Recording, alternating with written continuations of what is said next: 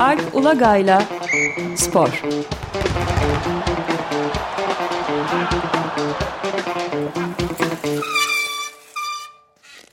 Günaydın Alp, merhabalar.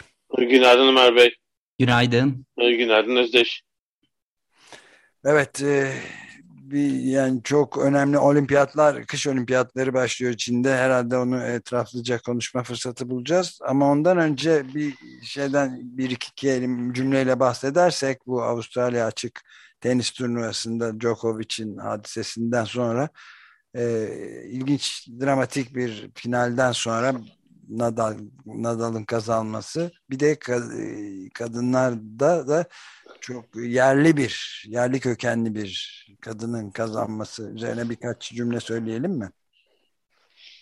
Gerçekten çok dramatik oldu özellikle erkeklerde. Yani Rafael Nadal turnuva öncesi belki en büyük favorilerden biri olarak gözükmüyordu. Çünkü geçen 6 hatta 7 ayda neredeyse sadece iki maç oynamıştı turnuva öncesinde.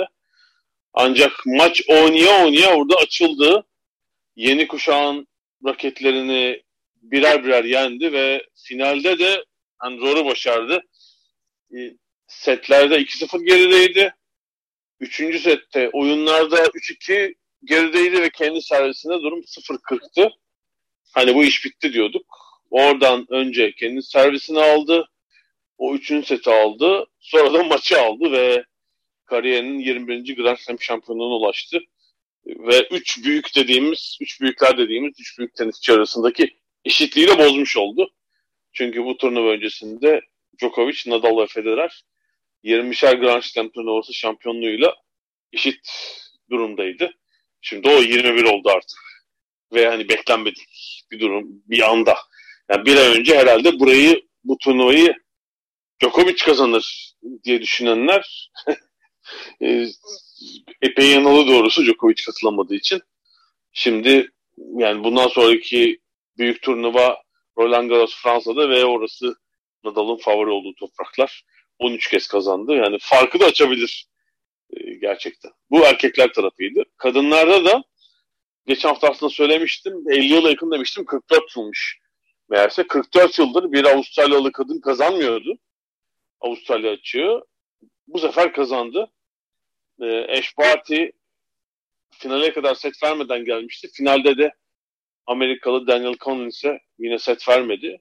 Gerçi ikinci sette 5-1 yenikti ama oradan e, seti çevirmeyi ve maçı 2-0 kazanmayı bildi.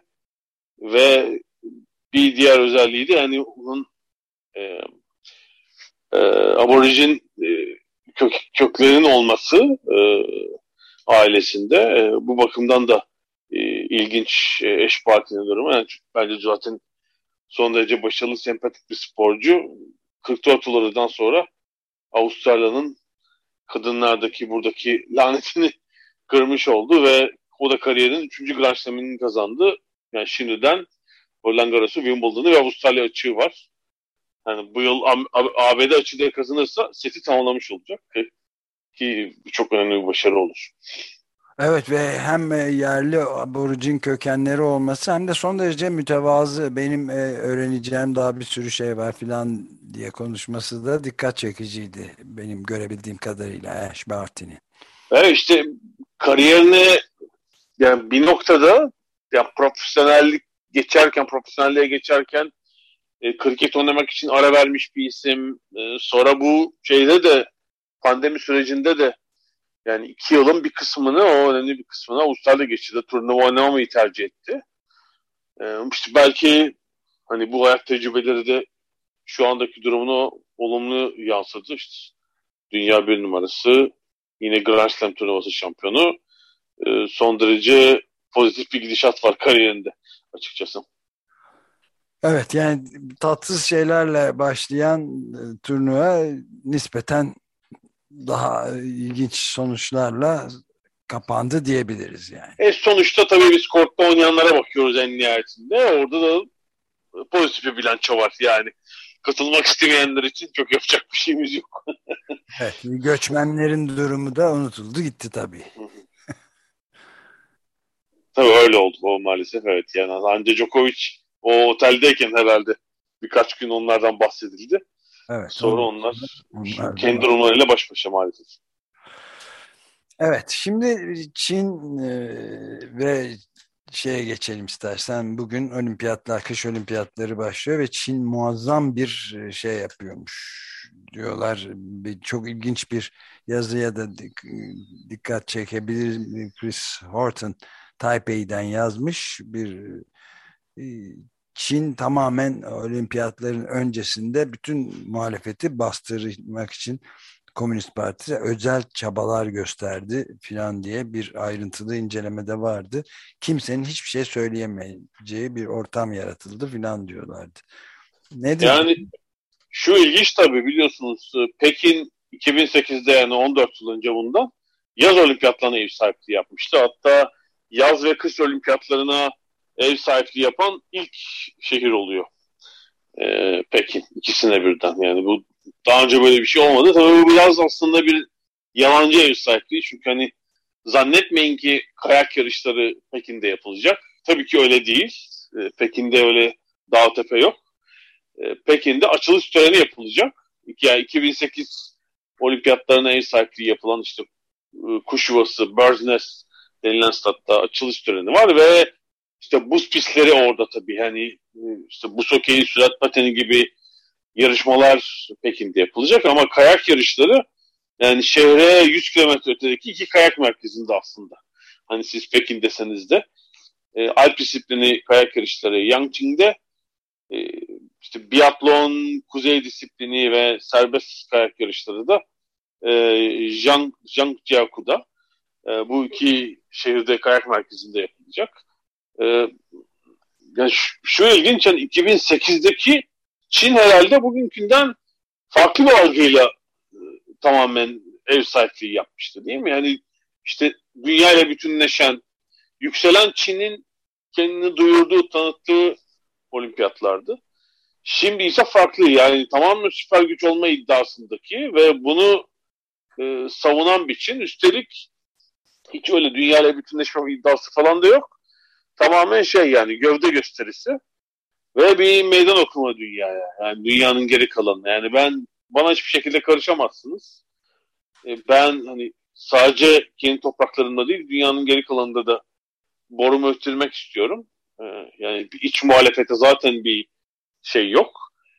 E, tahammül yok. Ayrıca şeye de yok tabii. Dışarıdan eleştiriye de tamamen kapalıyız. Yani böyle mesaj veren bir Çin var. Bu işte demokrasi, insan hakları gibi konularda öyle ama şeyde bile yani Çin'in bu noktaya gelmesini sağlayan işte değil mi dış ticaret, ekonomi gibi konularda da öyle bir sürü gerginlik mevzu var yani son e, herhalde 3-4 yılda iyice bunlar pekişti yani Covid sürecinde de öyle. Zaten işte bu olimpiyatta da yabancı seyirci yok. Yerli seyirci sayısı bile kısıtlı. Yani bazı müsabakalarda galiba %30 civarında oranında seyirci olacak. E, sporcular da zaten tamamen bir e, kapalı devreye, bubble'ın içinde oradan hiç çıkamayacaklar. Yani sporcular değil sadece tüm görevliler de yani işte antrenman, yeme içme, oradan yarışma tamamen bubble'ın içindeler. Hani bir yere gezme, görme, başka bir yere gitme imkanları kesinlikle yok. Ee, böyle bir ortamda başlıyor. Evet bu Guardian'daki Chris Horton'un yazısı da e, ilginç bir, birkaç noktaya değiniyor. Yani Çin sivil toplumunda hem aktivistlere hem tanınmış gazetecilere, araştırmacı gazetecilere hem de önde gelen hukukçu bazı akademisyenlere çok ciddi yasaklamalar filan getirmişler. Yani özellikle önde gelen insan hakları aktivistlerine mesela hukukçu Xie Yang, e, yazar Yang Maodong gözaltına alınmışlar. E, devleti kışkırtıyorsunuz, yeraltı e, faaliyeti yapıyorsunuz diye. Bir üçüncüsü de Tang Jitian diye bir e, insan hakları hukukçusu e, şeye Avrupa Birliği'nin bir toplantısına e, giderken yoldan kaçırılmış ne olduğu bilinmiyor hakkında filan. Böylesine durumlar var yani. Ve şu anda yani Xi Jinping dışında en yasak konu e, kış olimpiyatları katiyen tek kelime konuşulması ve sosyal medyada paylaşılmasını yazdıklarının da hepsinin silinmesine rastlanıyor filan diye çok ilginç bir şey vardı. Time dergisi de şey yayınlamış yani 2008 senin biraz önce sözünü ettiğin 2008 olimpiyatlarında Xi Jinping'in yükselişi başlamıştı ve çok bambaşka işte sebeplerle dünyaya başka olumlu e, nitelikleriyle ön ayak olacak olan bir şeyi kullandılar diyor şey için Çin e, yaz olimpiyatlarını.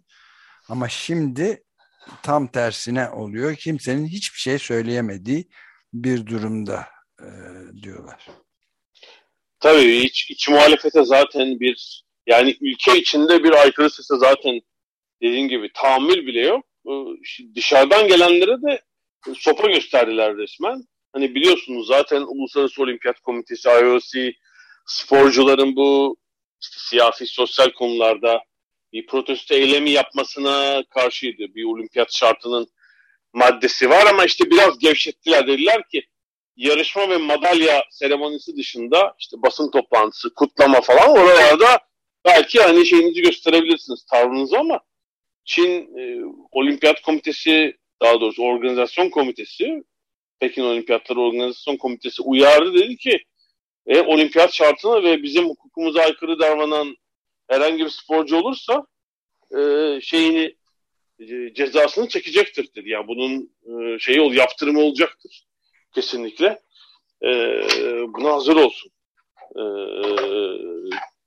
dedi. E, yani bu da şey anlamına gelebilir. Yani olimpiyatın ortasında böyle bir eylemde bulunan bir şey olursa e, sporcu olursa belki işte olimpiyattan atılma, gözaltına alınma falan gibi bilmiyorum.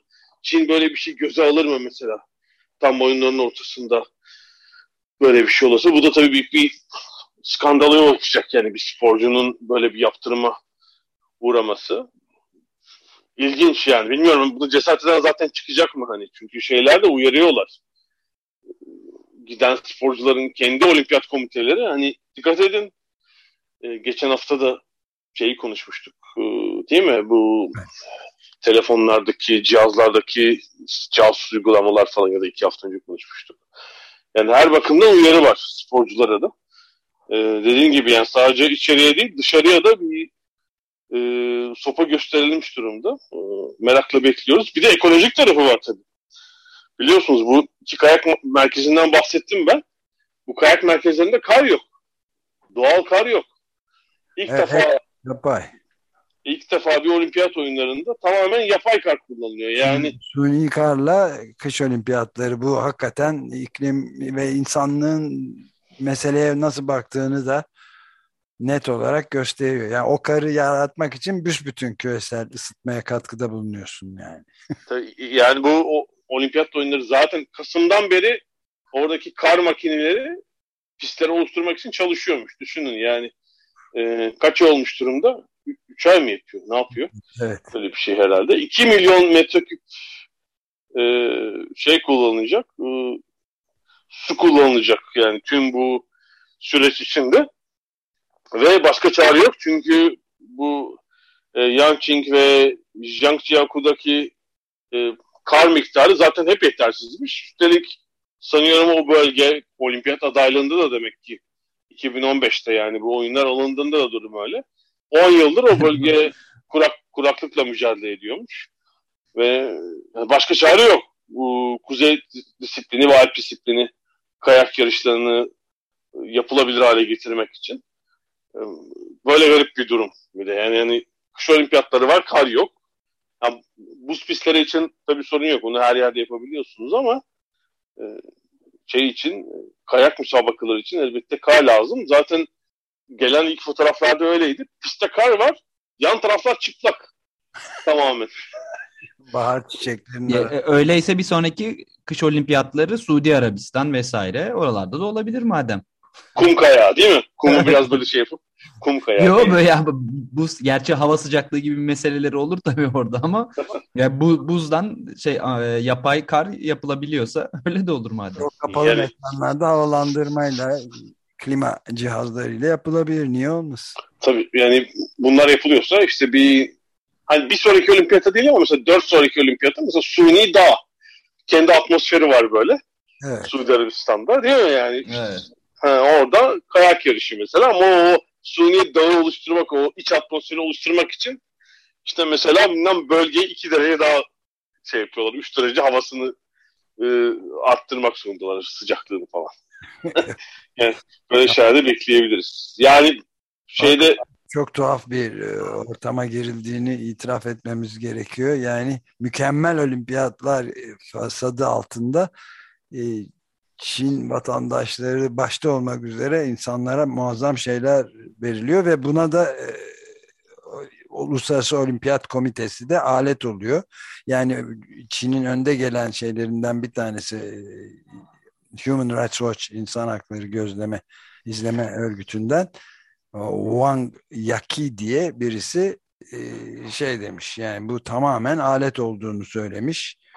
E, Uluslararası Olimpiyat Komitesi'nin ve şimdi Çin hükümetinin propaganda makinesinin mekanizmasının bir parçası demişler. Ama hemen Dick Pound onunla yetkililerinden bir tanesi aptalca bir söz bu nereden çıkarıyorlar? filan demiş. Tabii Uluslararası Olimpiyat Komitesi hep böyle yetiştirme şeyi yani. Hani bir aman gerginlik olmasın.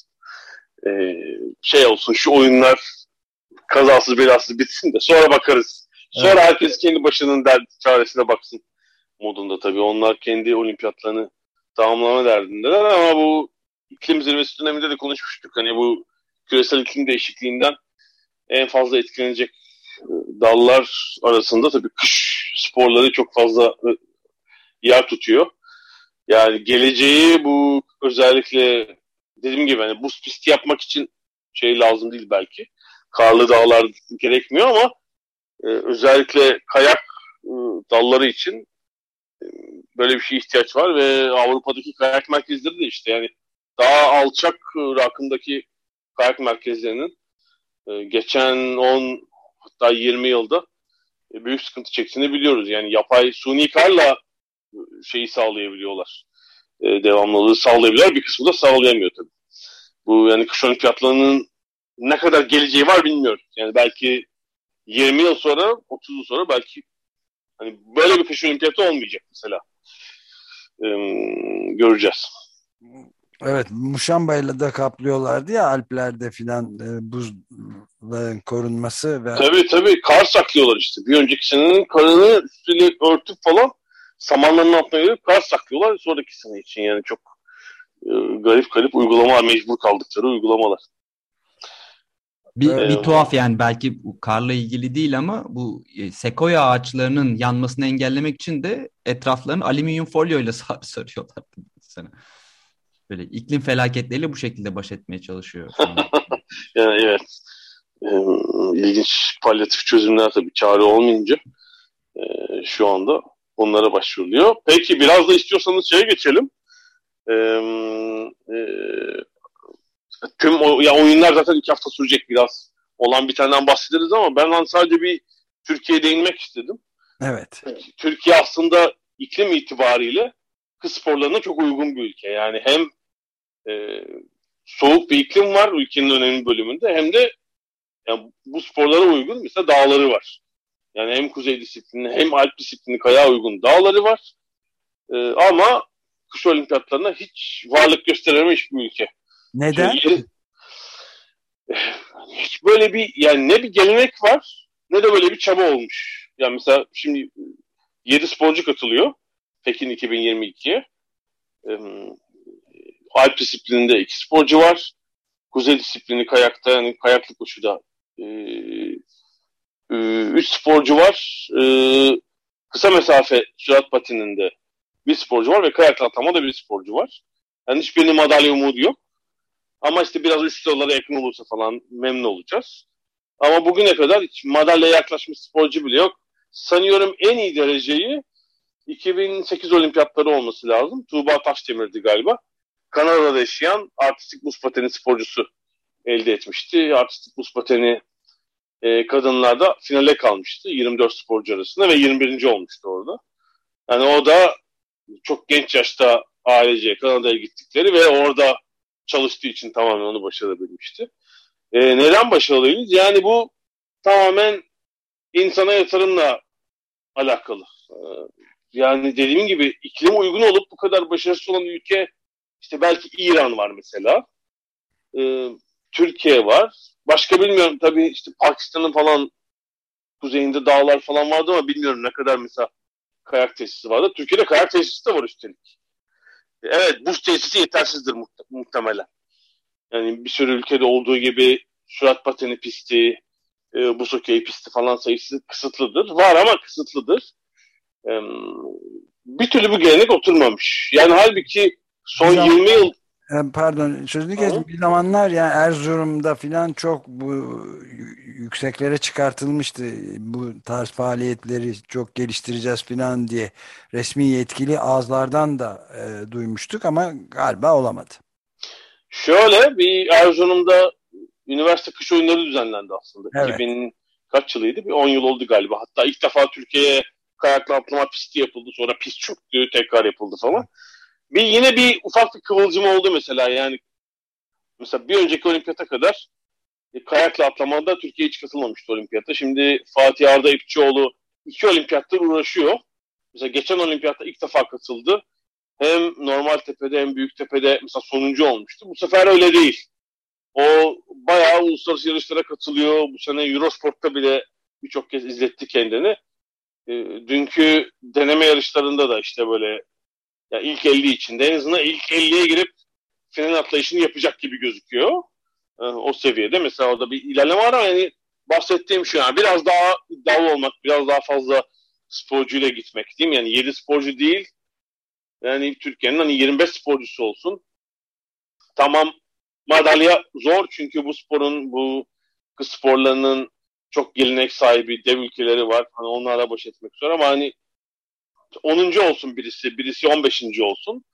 Yani 20 yılda bir şey yapılsa mesela 20 yıl önce bir yatırım yapılmış olsa e, bir iki spor dalı seçip mesela bu da hepsini demiyorum. E, farklı bir noktada olurduk belki. Mesela kısa mesafe sürat pateni dedim ben short track. Orada bir sporcu var ama sürat pateninde yok.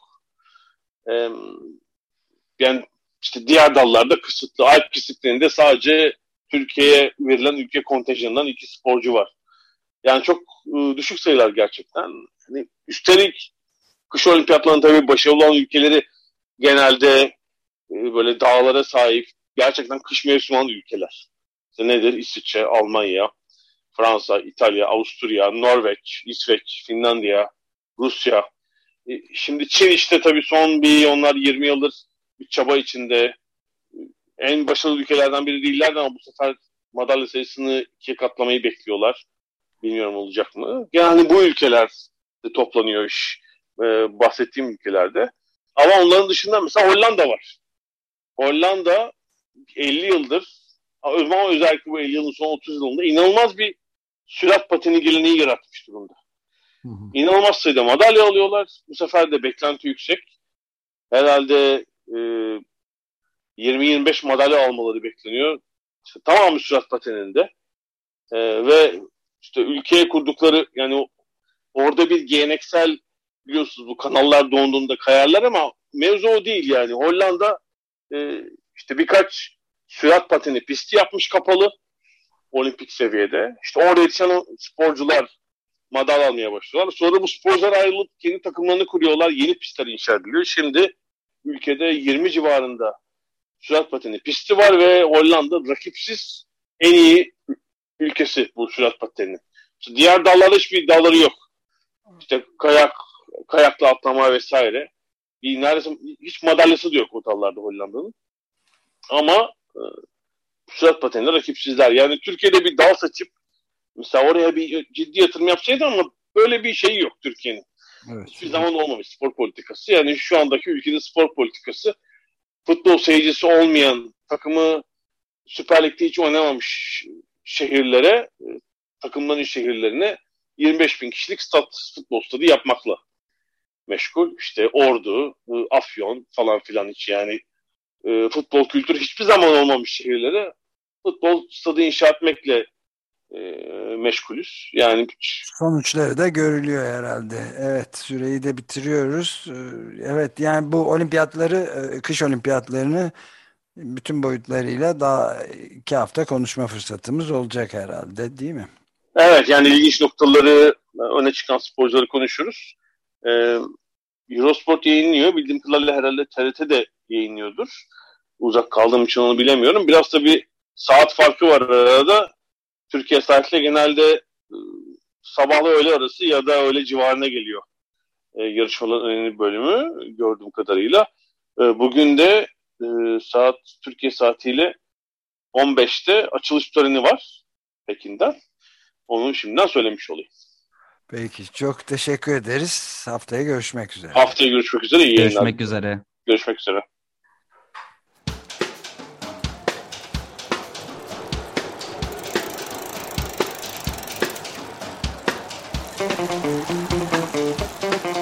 Alp Ulagay'la Spor. Spor